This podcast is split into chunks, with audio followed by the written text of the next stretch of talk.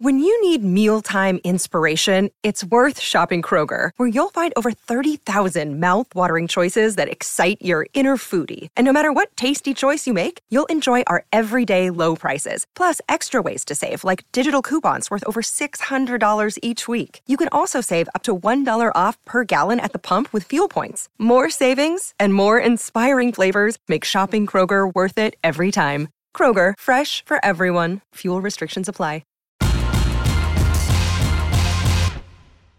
Greeny with Mike Greenberg, the podcast.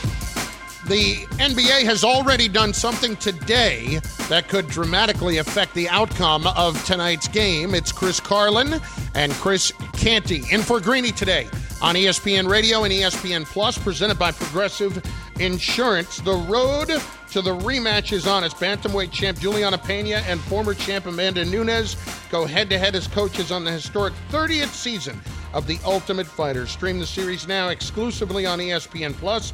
Sign up at espnplus.com. So, a few things here as we get ready for game three tonight.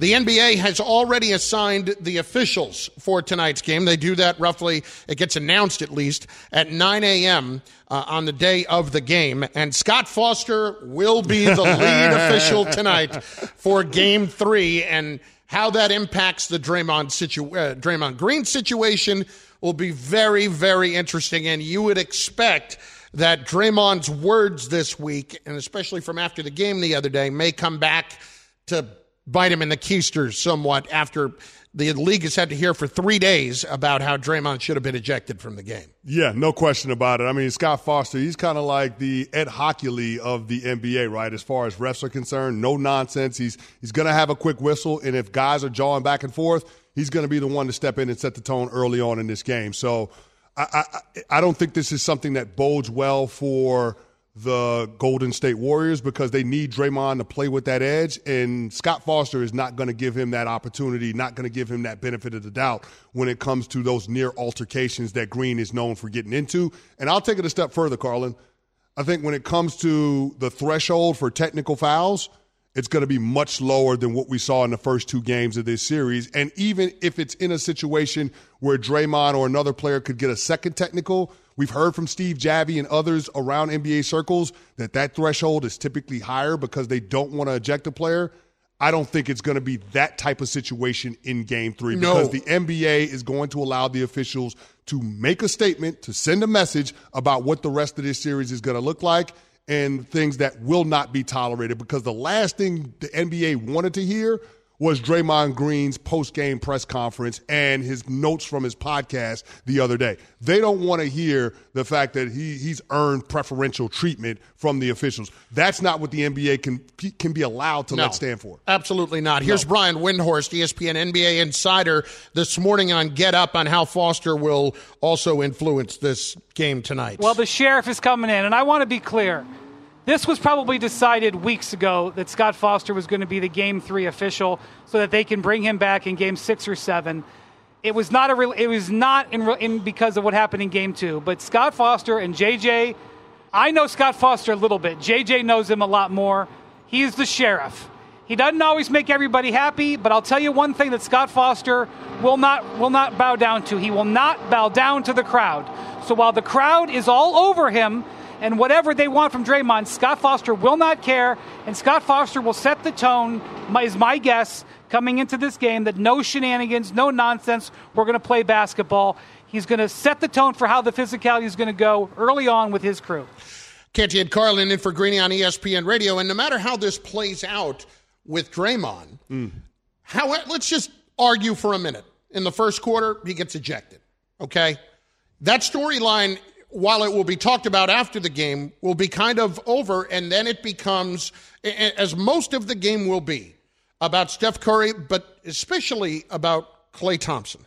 And it has been documented, and when you're in the NBA Finals, you're going to hear about it even more about the kind of slump that you're in. He was talking about going and trying to uh, watch some YouTube videos of himself yesterday uh, when he was shooting very well uh, in clutch situations to be better. They have to find ways to make it easier on him tonight. And I thought Jay Will made a great point this morning. I was kind of thinking the same thing uh, before he brought it up on, on Keyshawn, Jay Will, and Max, and that is that you have to find him chances in easier spots like catch and shoot situations. This is not go find your own shot off the dribble. No, it's not. But here's the problem with that. And, and Scott Foster being an official, I'm interested to see how it affects this particular aspect of the game. The refs have swallowed their whistle this series. They're letting them play. And that benefits Boston because overall they're the more physical team, especially when it comes to their defensive prowess, which is why the Golden State Warriors have featured a lot more high pick and roll in their half court sets than they have their typical motion offense with the pin downs and running guys off of screens and getting catch and shoot opportunities. So, how the referees officiate this game is going to dictate whether or not Klay Thompson can, can have those said opportunities, those catch and shoot looks, because we will both admit like when Klay Thompson gets those opportunities, he's usually money. Since 2014, 2015, you're talking about the guy shooting 43% from three on catch and shoot opportunities, and you're talking about over 3,300 attempts. So that's a pretty good sample size. He's one of the best catch and shoot three point shooters in the NBA. So being able to get him those looks and get him in a rhythm, that sounds good but it's also predicated on how the officials call the game because we know that Boston is going to be physical when it comes to the picks and the down screens that the Golden State Warriors try to set on offense. But much like we saw in game one where the Celtics were able to win despite Jayson Tatum's off night. And he wasn't very good in game two either. Yeah. But we saw the Warriors able to do the same thing with Klay, specifically in game two. But can the Warriors at this point actually win the series if Klay continues to struggle? Here is Jeff Van Gundy uh, on the Low Post podcast with Zach Lowe. I can't envision in my mind how they could win this series, let alone another game, if he can't find a level of doesn't have to be great, but super impactful.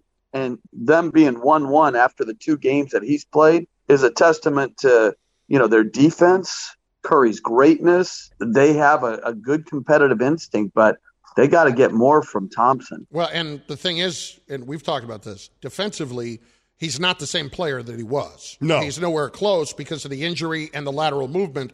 So his impact has got to be in being able to shoot the ball and being effective from the outside just to be a threat. No question about it. Klay Thompson's going to have to be a huge factor if Golden State is going to win this series. But one of the other things that I'm interested to see as the series shifts back to Boston is how the Warriors are going to be coming out of the second half because they've basically been able to dominate the third quarter in the first two games of this series. They've outscored the Boston Celtics 73 to 38 and they're shooting 46% in that third quarter in comparison to Boston's 31%. So them continuing to have that disparity in scoring and continuing to get leads and extend leads in the third quarter – is going to be critical, especially going up against Boston in their home home court and that having that home crowd energy. Golden State is not going to have the benefit of the crowd behind them in that third quarter like they have the first two games. Mm-hmm. So how they respond to that, how they manufacture that energy to go on those runs is going to be something that I'm watching tonight. Greeny, presented by Progressive Insurance, insurance for motorcycles, boats, and RVs for protection on the road and on the water. See how much you can save at 1 800 Progressive and Progressive.com. It's Canty and Carlin in for Greeny today.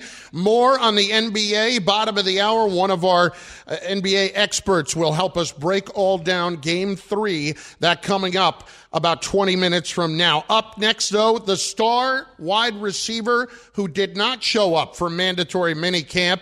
And you will have to think more likely that he could be on the move than maybe it was a few days ago. And we're not talking about Deebo Samuel. It's next. Canty and Carlin in for Greeny on ESPN Radio. Greeny, the podcast. Shopping for Mother's Day is usually a challenge because you wait until the last minute, but Macy's Gift Finder makes it incredibly fast and easy to find the right gift just in time for Mother's Day. Whether you're shopping for your sister's first Mother's Day or your fashionista mom who loves to make a statement, Macy's Gift Finder has so many great gift ideas that you can easily pick out something special to celebrate them both. You can shop by price, anywhere from 25 bucks and under to 100 bucks and under. You can also sort by category like fragrance, handbags, and more, or gift lists, like for the mom who has everything, pre-wrapped gifts or gifts for grandma. Find top brands like Studio Pro Model Beats headphones, Polaroid cameras, and Samsung smart TVs. So what are you waiting for? Mother's Day is May 12th. It'll be here before you know it. Macy's has the perfect gift guide to make picking something for mom easy this year. Head to Macy's.com slash gift finder today. That's Macy's.com slash gift finder. For the ones who get it done, Grainger offers high quality supplies and solutions for every industry, as well as access to product specialists who have the knowledge and experience to answer your toughest questions. Plus, their commitment to being your safety partner can help you keep your facility safe and your people safer. Call clickgrainger.com or just stop by. DK Metcalf didn't show up mm, for mandatory minicamp. That means fines. That means He's not happy. It's Canty and Carlin in for Greeny on ESPN Radio, presented by Progressive Insurance. We're coming to you live from above the Heineken River Deck at Pier 17. Nature Valley has helped restore access to 10,000 miles of national park trails and counting because everyone deserves to experience what's out there, like your kids, their kids, and even their kids' kids. So head over to your local park trail to see for yourself. Nature Valley, life happens out there. I was surprised, and it kind of flew under the radar yesterday, Chris, mm. that DK Metcalf did not show up to mandatory minicamp with the Seahawks when he had shown up to all the voluntary stuff. And all we have heard from both sides is that they were making nice, nice, and felt like that this was a deal that would inevitably get done.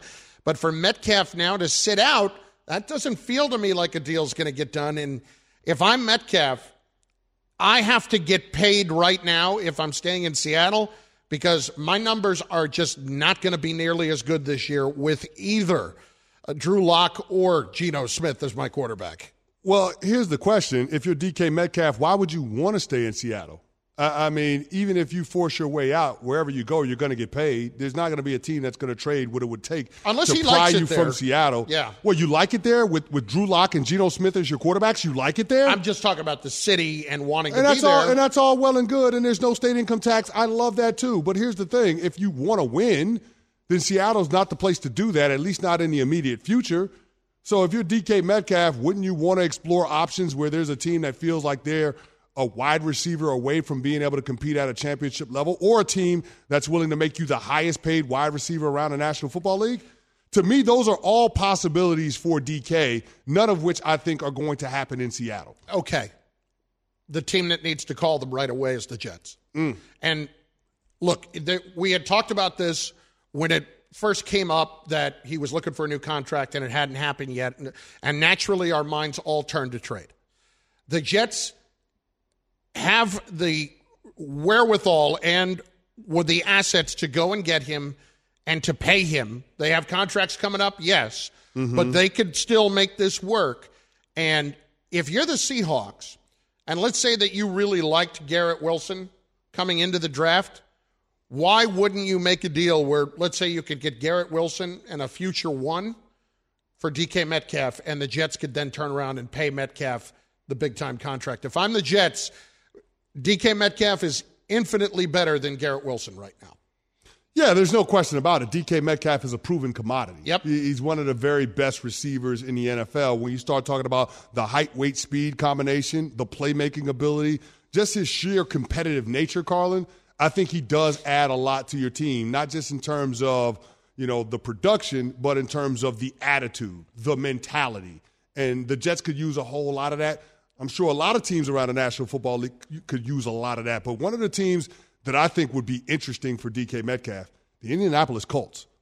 Oh, boy. That's a team that I would point to and say, they're a wide receiver away from being able to compete at a championship level. Maybe they're not the Buffalo Bills, a team that's bringing back a top five offense and a top 10 defense. But when you start looking at who the second best team in the AFC is, you're thinking about Cincinnati, the Kansas City Chiefs, the Denver Broncos, you know, potentially the Baltimore Ravens. If the Indianapolis Colts traded for DK Metcalf, I will put them right up there with all of those other teams that are vying to be the second best in that respective conference. Because think about what they've done this offseason. They've added Yannick Ngakoue Yep. to pair with Kwity Paye and DeForest Buckner along their defensive front. They've got an all pro at inside linebacker with Darius Leonard. They, they added Stephon Gilmore to go alongside Pro Bowler Kenny, Kenny Moore II. Like th- this is a team that is absolutely stacked. Not to mention, Carlin, they traded for Matt Ryan and they have an MVP candidate in the backfield in Jonathan Taylor, and an offensive line that's built like a brick wall. The Indianapolis Colts, if they got DK Metcalf, would be on the short list of teams that I would call true championship contenders out of the AFC. You'd have to. You'd, you'd have to. And it would be an amazing move because I think the thing that really gets overlooked with the Colts, Chris, the deal to get Matt Ryan. The one thing that I was have- a heist. That was- wasn't a deal. No, that was a heist. That was an absolute heist, and it was a major screw up by the Falcons because they were trying to get Deshaun Watson. And so they only got a third round pick for him. The one thing I have not heard anywhere when Matt Ryan got traded was, well, Matt Ryan's done. Matt Ryan doesn't have a whole lot left. Eh, that's just a filler. Matt Ryan can't really do it. I haven't heard that anywhere. He was on a bad football team last year. Really bad. Really bad that had lost uh, some of its playmakers and its offensive line wasn't very good. Like they needed to move on from him. And, and this is now a situation where Matt Ryan could go somewhere else and maybe win that championship. He mm. could go to Indianapolis and have a great chance. Yeah, I think there's more left in the tank for Matt Ryan. I think he has the potential to have a pretty good second act with the Indianapolis Colts. Especially if Not you to- add Metcalf I mean, first of all, you're talking about him continuing to play indoors or play in warm weather cities, given the division that he's in. He's playing on the road in Tennessee, Jacksonville, and Houston. Can you imagine Jonathan Taylor along with Michael Pittman and then DK Metcalf? I mean, that's that That's pretty special. That, offense. that's pretty special. So, I mean, if you look at Matt Ryan, his production, he was 11th in passing yards last year, but the previous three seasons, Carlin, he was top six in passing yards in each of them. So it's not like this guy can't, hey, forgot how to throw the football. They just need to get him a few more weapons. And if you add a guy like DK Metcalf, it seems like it would make a whole lot of sense, especially with the championship window that the Colts have carved out for themselves. I, I can't with Rodgers anymore. By the way, Oh, boy. we we had kicked around. Oh, boy. Here we go. We had even kicked around before the show, and I won't even make a big deal about it. We had kicked. Around. You around. always What- make a big deal about Aaron about, Rodgers. But what about the Packers? Could, could the Packers be a place where Metcalf could end up? If I were the Packers, I would absolutely dig into that, especially considering they were more than willing to pay Davante Adams. He just preferred to go somewhere else with a quarterback that he didn't think was just uh, mega, mega, what's megamaniacal, whatever the word is. Yeah. yeah, yeah. I'm, uh, uh, You know, I can't even think of the word right now. I know what you're talking about. Megalomaniac? Yeah, megalomaniac. Yeah, I don't know. Yeah. A- a I guy didn't that- want to take it there though. No, it, well, he's just he's who's not interested in winning first and foremost. No, he was interested in dictating to the Green Bay Packers what he was going to do and being able to finish his career there. Yeah. That's what that was all about. But I Oh, do, he's still I- talking about it, I do think the Packers would be another place that you would point to. But if I'm DK, why would I want to go sign up to play for Aaron Rodgers after one of the best receivers in the NFL told me he didn't want to play with Aaron Rodgers? Mm-hmm. That would be something that I have to look at with a little bit of a raised eyebrow, maybe a side eye. But again, they're going to be if the Seattle Seahawks make DK available, there's not going to be any shortage of teams that would be interested in him. But I think a part of that would be forking over significant draft capital and making him the highest paid receiver in the NFL, which is the Tyreek Hill deal, thirty million dollars a year, And because he's because he's just that good. And with Aaron, we just we keep asking him about retirement, and he's more than willing to talk about it. If I feel like I need to recruit a guy like that back to the Packers, uh, I've already lost. So ultimately, Davante thought it was best for him and his family to be in Vegas. Um, so that was tough for sure. I'm, you know, a little biased, uh, but it's hard to think of a better player I've played with. But again, Tay, you know, made a decision he thought was in the best interest of him and, and his family, and, and uh, I can't fault him for that at all. All right, fault me because I played the wrong cut. Here's the right one. So you, you think you'll finish your career here? Yes, definitely. See yourself at some point saying, I'm going one more year and then I'm done. I would never say that publicly. No, never. Yeah, I've, I've never been one to want some sort of going going away season or anything like that. No, you don't want the attention. And plus, I don't think it's fair to the mental state at the end of the season and thinking how you feel. If you say I'm for sure playing two more or three more years, and then you have a magical season and end with a championship, and think that that might be the best way to write off. You know, I don't want to commit to something. You say I'm only playing one more year, and you have a bitter taste in your mouth, and still got the drive and the passion to play one or two more years. I just don't want to get pigeonholed into it. So I'm focused on this season. Um, I'm never going to drag it out in the off season. Never, never. The conversations I've had with Brian have been very honest and, and, and direct, and that's not going to change. And, and we'll sit down after the season and hopefully after a championship and and figure out what the next step is. As long as it's 50 million a year. As long as it's 50 million a year and I have full control over when I walk away. Why would I ever want to drag it out like two months? Who would do that? That's the part that's laughable because he said he wasn't going to That's drag the it one out. part? He was going to make a quick decision because he realized so many other of his so many other futures for guys in that locker room in Green Bay depended on what decision Aaron Rodgers came to, and the guy took months in order to come to the conclusion that we all knew he would come to, which is I want to come back and play for the Green Bay Packers. By the way, I was an English major. Yeah. And I couldn't pronounce megalo, megalomaniac. Megalomaniac? Like megalomaniacal, whatever Oh, it is. Megalomaniac, yeah. Okay. I've worked with a few.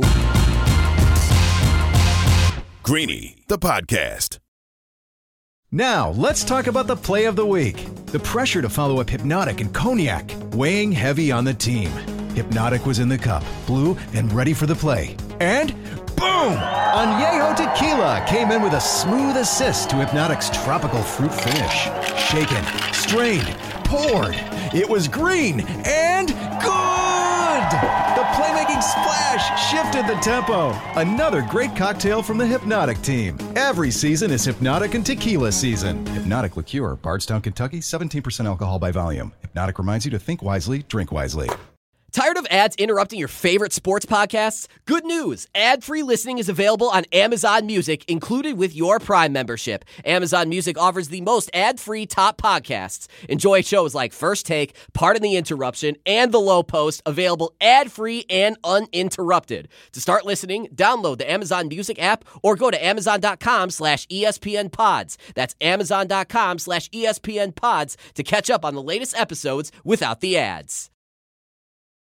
Defections from the PGA continue. Canty and Carlin, ESPN Radio. Bryson DeChambeau, Patrick Reed, among the very latest to leave the PGA for the LIV Tour.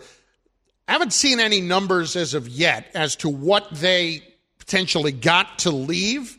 It's a whole lot of money. It is though. a whole lot of money. Like it's got to be It's tens of millions of dollars. Yes, you would think in the 75 million range or Yeah. 50 million range for those guys when we've seen what some of the other numbers were 200 for Phil, uh, you know, 125 for Dustin Johnson.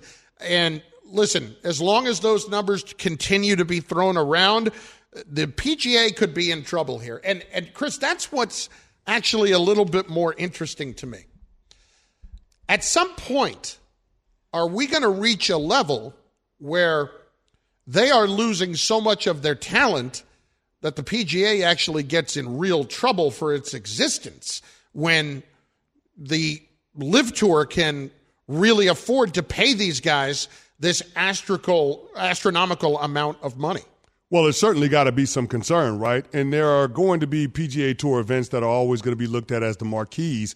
But if you have guys that have exemptions for those majors, then there's no downside to going to play on the LIV Tour because you still have the opportunity to be at those major tournaments where the majority of the casual fans that watch golf are going to tune in at those specific events. The only thing that you couldn't do is win the Grand Slam, and I don't think they're too worried about that. Yeah, I think they'll be okay with that. Yeah. I mean they'll they'll cry they'll cry themselves to sleep with tens of millions of dollars from the LIV. How do you sleep at night? On a, t- on a large pile of money. Exactly. That's exactly what it comes down to. But this is the thing that we pointed to yesterday when we talked about DJ and, and Phil Mickelson deciding that they were going to make this move.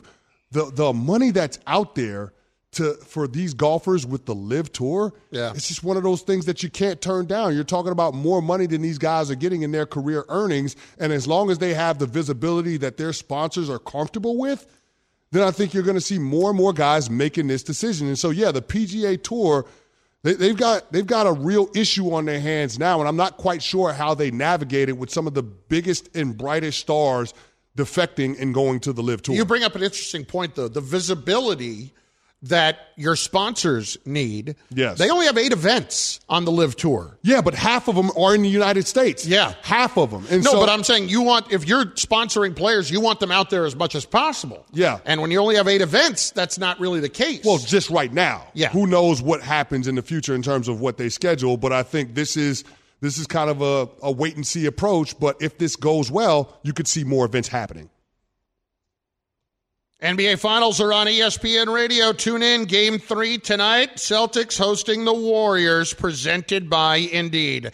Coverage begins at 8 p.m. Eastern on most ESPN radio stations. Canty and Carlin in for Greeny on ESPN Radio. We are presented by Progressive Insurance. I am fascinated tonight to see exactly what this looks like for the Warriors on the road in Boston we know what the assignment is, and that's to get one of the 2 Mhm. so that they can get home court back. Yeah. But I, I do wonder, considering how the Celtics have not played great at home, how much of a factor that is going to be in this game tonight.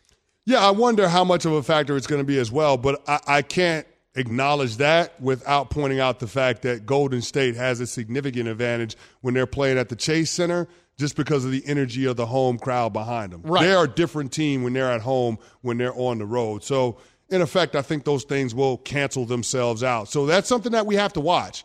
But but I would certainly look at this as advantage Boston in terms of being able to go back home and having their home crowd behind them. Celtics three and a half point favorites tonight in game three. For more on game three, we head to the telephone lines to welcome in Kirk Goldsberry, ESPN senior NBA writer, who joins us right now. Kirk, it's Chris Carlin and Chris Canty in for Greeny. We appreciate the time. And let's just start here.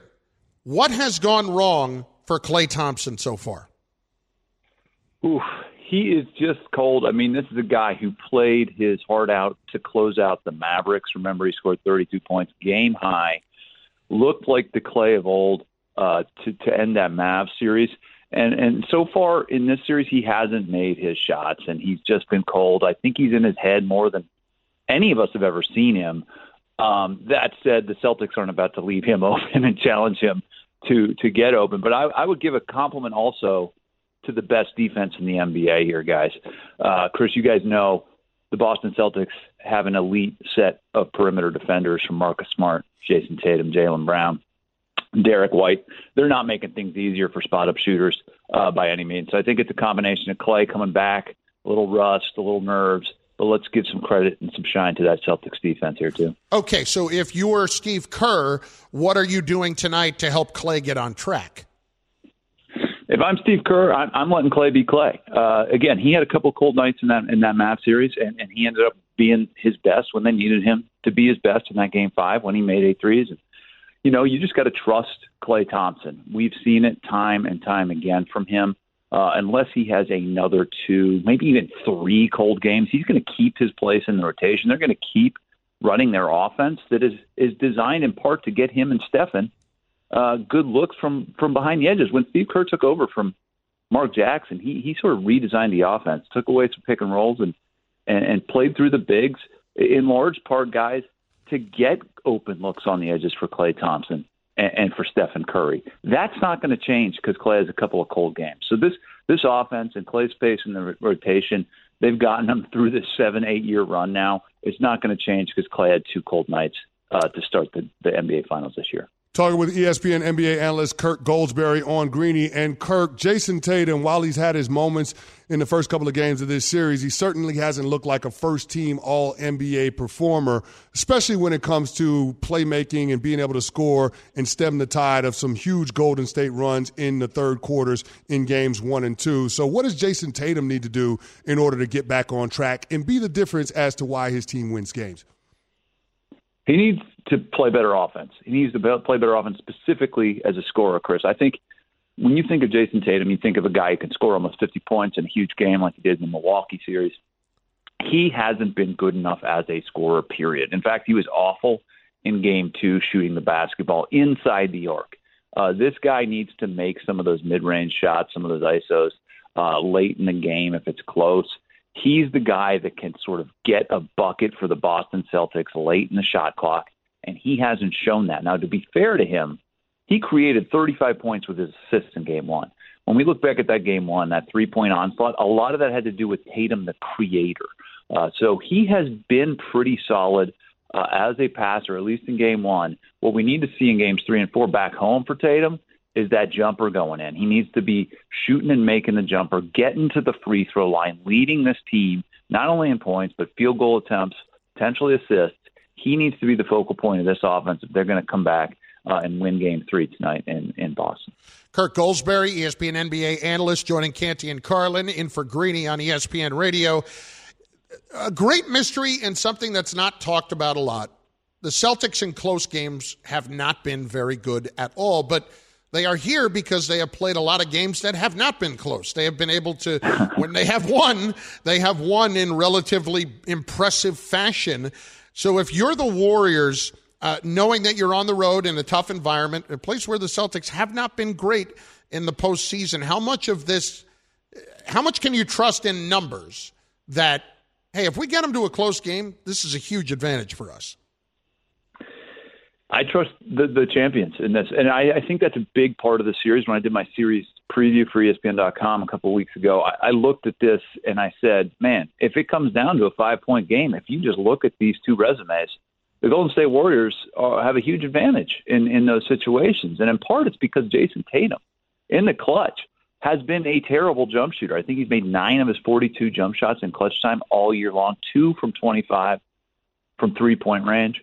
Um, if that's your go-to guy, and I believe it is in these close game situations, he hasn't been good enough. So it goes back to that previous question, guys. Can Jayson Tatum really do what superstars do in these big moments? Take it to the Golden State Warriors defense and make the shots that need to be made down the stretch. He hasn't proven that. You're exactly right. This team deserves a lot of credit for blowing teams out, for having this incredible defense. They are here for a reason, but that reason isn't their ability to execute in the clutch. And it, it starts with Tatum, but it goes to the other guys, Jaylen Brown, Marcus Smart. They need to be making their best decisions in these big moments. I think it's a big deal if there's a four point game uh, and you're looking at one side with Draymond and Steph and, and Klay, uh, and you're looking at the other side where these guys just haven't gotten it done in those meaningful moments. Kirk, in the first two games of this series, the refs have let these two teams play. It's been a physical brand of basketball. They swallowed their whistles. But after the post-game comments from Draymond Green and subsequent fallout behind him saying that he gets preferential treatment, and then couple that with the fact that Scott Foster is going to be officiating game three, how do you anticipate what we've heard and what we've seen over the last couple of days impacting how this game is officiated and how this series is officiated moving forward? You know, these are two of the best defenses in pro basketball, and and they will they will play as aggressive as the refs let them. And I think that is one of the big storylines in this series too. Is if if if this team or either of these teams are allowed to play physical, they will. Uh, and I think we've seen that in the first two games. I think the refs, from their perspective, want to make sure nobody gets kicked out, uh, especially the star players. Uh, but this game is going to be a massive game. I expect Draymond to come out with that ferocious energy again uh, and challenge not only the Celtics but the referees. Uh, and we'll see what they do in the first quarter. Draymond in the first quarter of Game Two came out on a mission, uh, and I think he set the tone early. The Golden State Warriors defense looked like a top defense, unlike they did Game One. Uh, so I expect the the officiating to to be similar the thing is, will the extracurricular activity get called? Will Draymond get an early technical? Because as we know, that can change the whole vibe around the, the Warriors defense and their ability to stop the Celtics offense. Aside from Draymond, last one from me, Kirk. It's Kirk Goldsberry, ESPN NBA analyst. What else would you look for early in this game that will tell you about where it potentially could be headed? You know, I look at the jump shot making. If Stephen Curry is able to shoot and score as well as he has, he's the leading scorer of this series. Uh, and if they can't stop him, that's good news, obviously, for the Golden State Warriors. On the other end, the Celtics jump shooting has been bad. Jaylen Brown, Jayson Tatum, Derrick White, Marcus Smart. Look for whoever's going to win that battle of the edges where you can score the ball, without dealing with that same level of physicality that these teams bring on the inside of the arc. Uh, so for me, one stat to watch going into game three is which team is effectively able to score from the perimeter. And remember, Klay Thompson is sitting here uh, without a big game. Can it be Klay's night? Will the Celtics repeat their game one shooting performance? These are big questions. Whoever outscores the other from the perimeter, I think, will have the edge in game three. Kirk, how important will Robert Williams' health be in game three and the rest of this series in terms of Boston's chances to be able to win? Yeah, I love that question. He's the most underrated player in the series period. And and and people he's not a household name, he's not an all-star, but this dude's emergence this year is the biggest reason the Celtics have the best defense in the league. He's he's just a prototype big, kind of like Draymond set the template. He can defend everybody on the other team anywhere in the scoring area. He enables Boston to be that switching defensive juggernaut that they've become since January. Um, when he's out there and it doesn't look like he's moving well, this Celtics defense just is less effective. Shots get a little bit easier for the Golden State Warriors. I think Robert Williams' health is secretly one of the most important things in this series. If he is at his best, the Celtics team is nearly impossible to score on. And if he's limited, they're not. Uh, and it's that simple. So I think it's a great question, and it's something I'll be watching in Game Three. Is is that leg going to be uh, able to help him, especially on those perimeter assignments, uh, slow down and keep in front of those Warriors ball handlers? Kirk, great insight. Enjoy the game tonight. Appreciate the time. Hey, anytime, guys. Enjoy the game. Kirk Goldsberry, ESPN NBA analyst, joining Canty and Carlin on ESPN Radio, presented by Progressive Insurance. Now, I, I keep going back to this mentally, and that is just simply getting Klay Thompson going. And I get it. I, I think if you're Steve Kerr, you have probably laid back the last couple of days and just did exactly what Kirk was talking about. This is Klay Thompson. I'm not worried. He'll be fine. And when I start going, Klay Thompson's worried about it. Though. He is. If he's got to go to YouTube YouTube highlights and watch when he was really really good and how he's had a lot of success in this league, that says that he's in his own head. Well, let's hear from him from yesterday on that very topic. That's the beauty of playing in today's age is you can go on YouTube and you can look up all your great moments. And uh, gosh, I'll probably just YouTube Game Six Klay because there's some very high pressurized situations I was in, and I ended up shooting the ball well. And when you can do it when your back's against the wall, you know you can do it at any given moment. Go to YouTube and remind yourself that yes, I am awesome. I am awesome. I am great. Yeah, there's no question about it. Klay is one of the greatest shooters the game has ever seen, but yep. right now he's in a little bit of a slump. Yes, and you can tell even when the way he's talking about it there that it is in his head. Yeah, no and, and, and, here's the thing: the the psychology of a, of an athlete, especially at this level on this stage, is extremely fragile. So for Klay Thompson to acknowledge that, yeah, I'm in a slump, and I had to go remind myself of how good I am.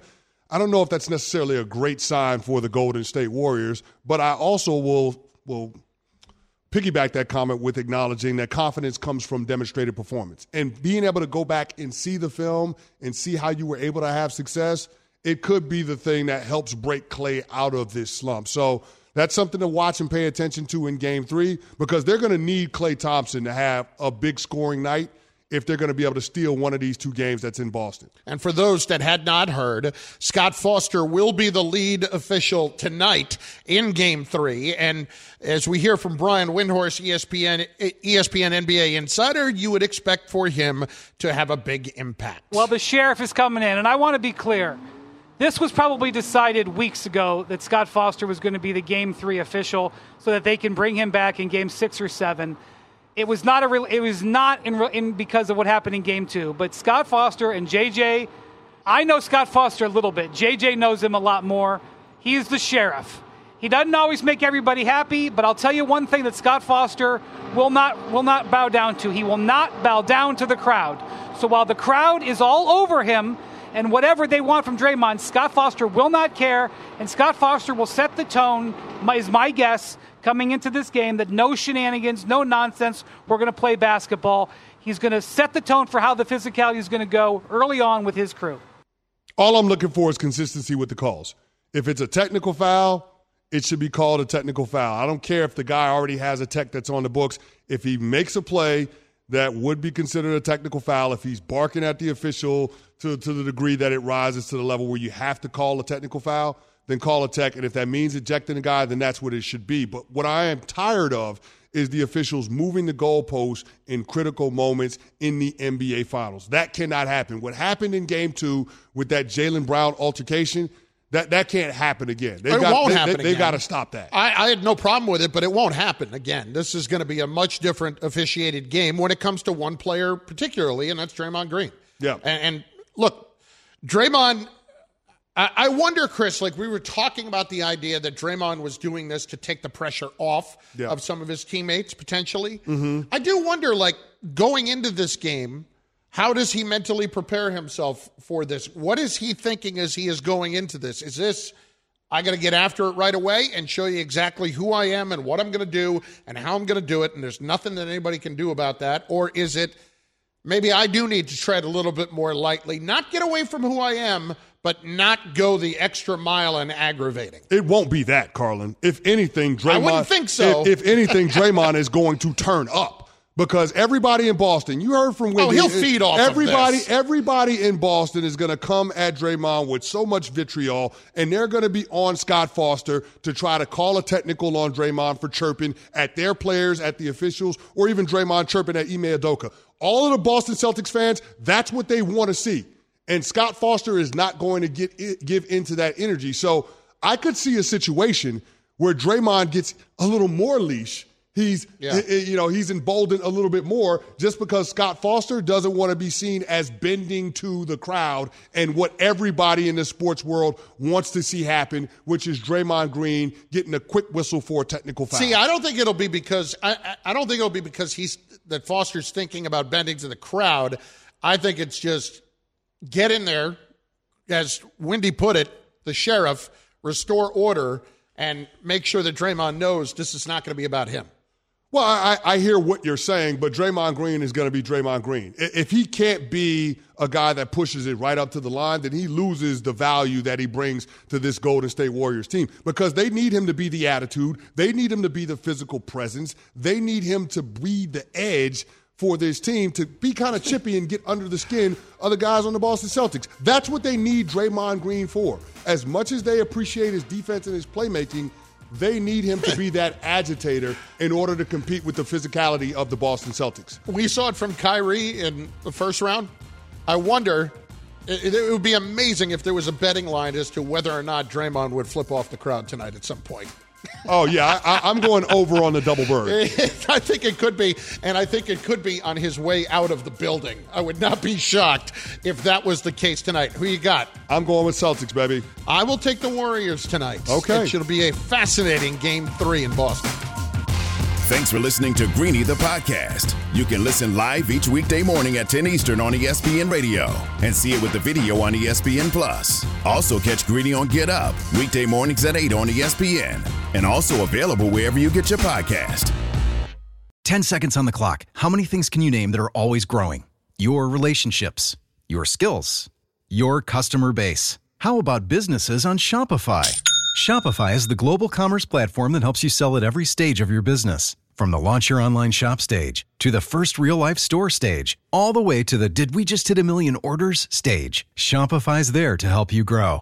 Sign up for a $1 per month trial period at shopify.com slash network, all lowercase. Go to shopify.com slash network now to grow your business, no matter what stage you're in. Shopify.com slash network.